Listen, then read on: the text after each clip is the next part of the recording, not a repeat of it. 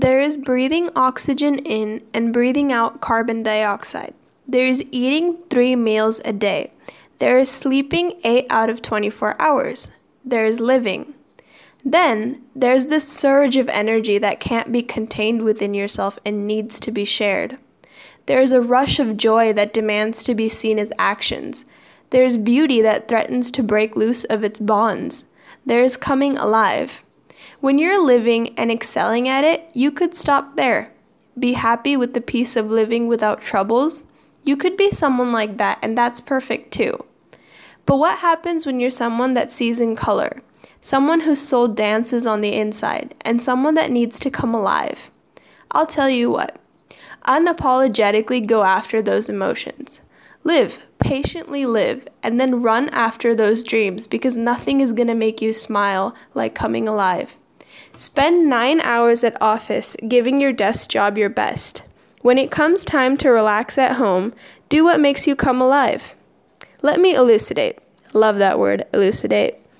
There are certain things in life that are so closely bonded to your heart that they thrill you. You could call them hobbies, interests, passions, talents, etc. It could be cooking, dancing, writing, math, marine life, gardening, movies, anything really. These are the things that make you come alive and the light shine in your eyes. Don't give up on these things. Don't let go of the feeling of your blood heating and getting excited. Don't sacrifice it. There are a lot of us that can't be at peace with just living. I'm one of those people.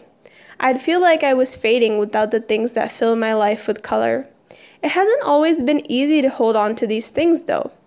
When the people around you, the people that you love, seem happier with you when you step away from certain things, they become easier to sacrifice. For example, every student goes through the decision of choosing studying over pursuing passions. Every parent gives up some small dream to take care of their children. The real question lies in, is it worth completely giving up, or should you hold on?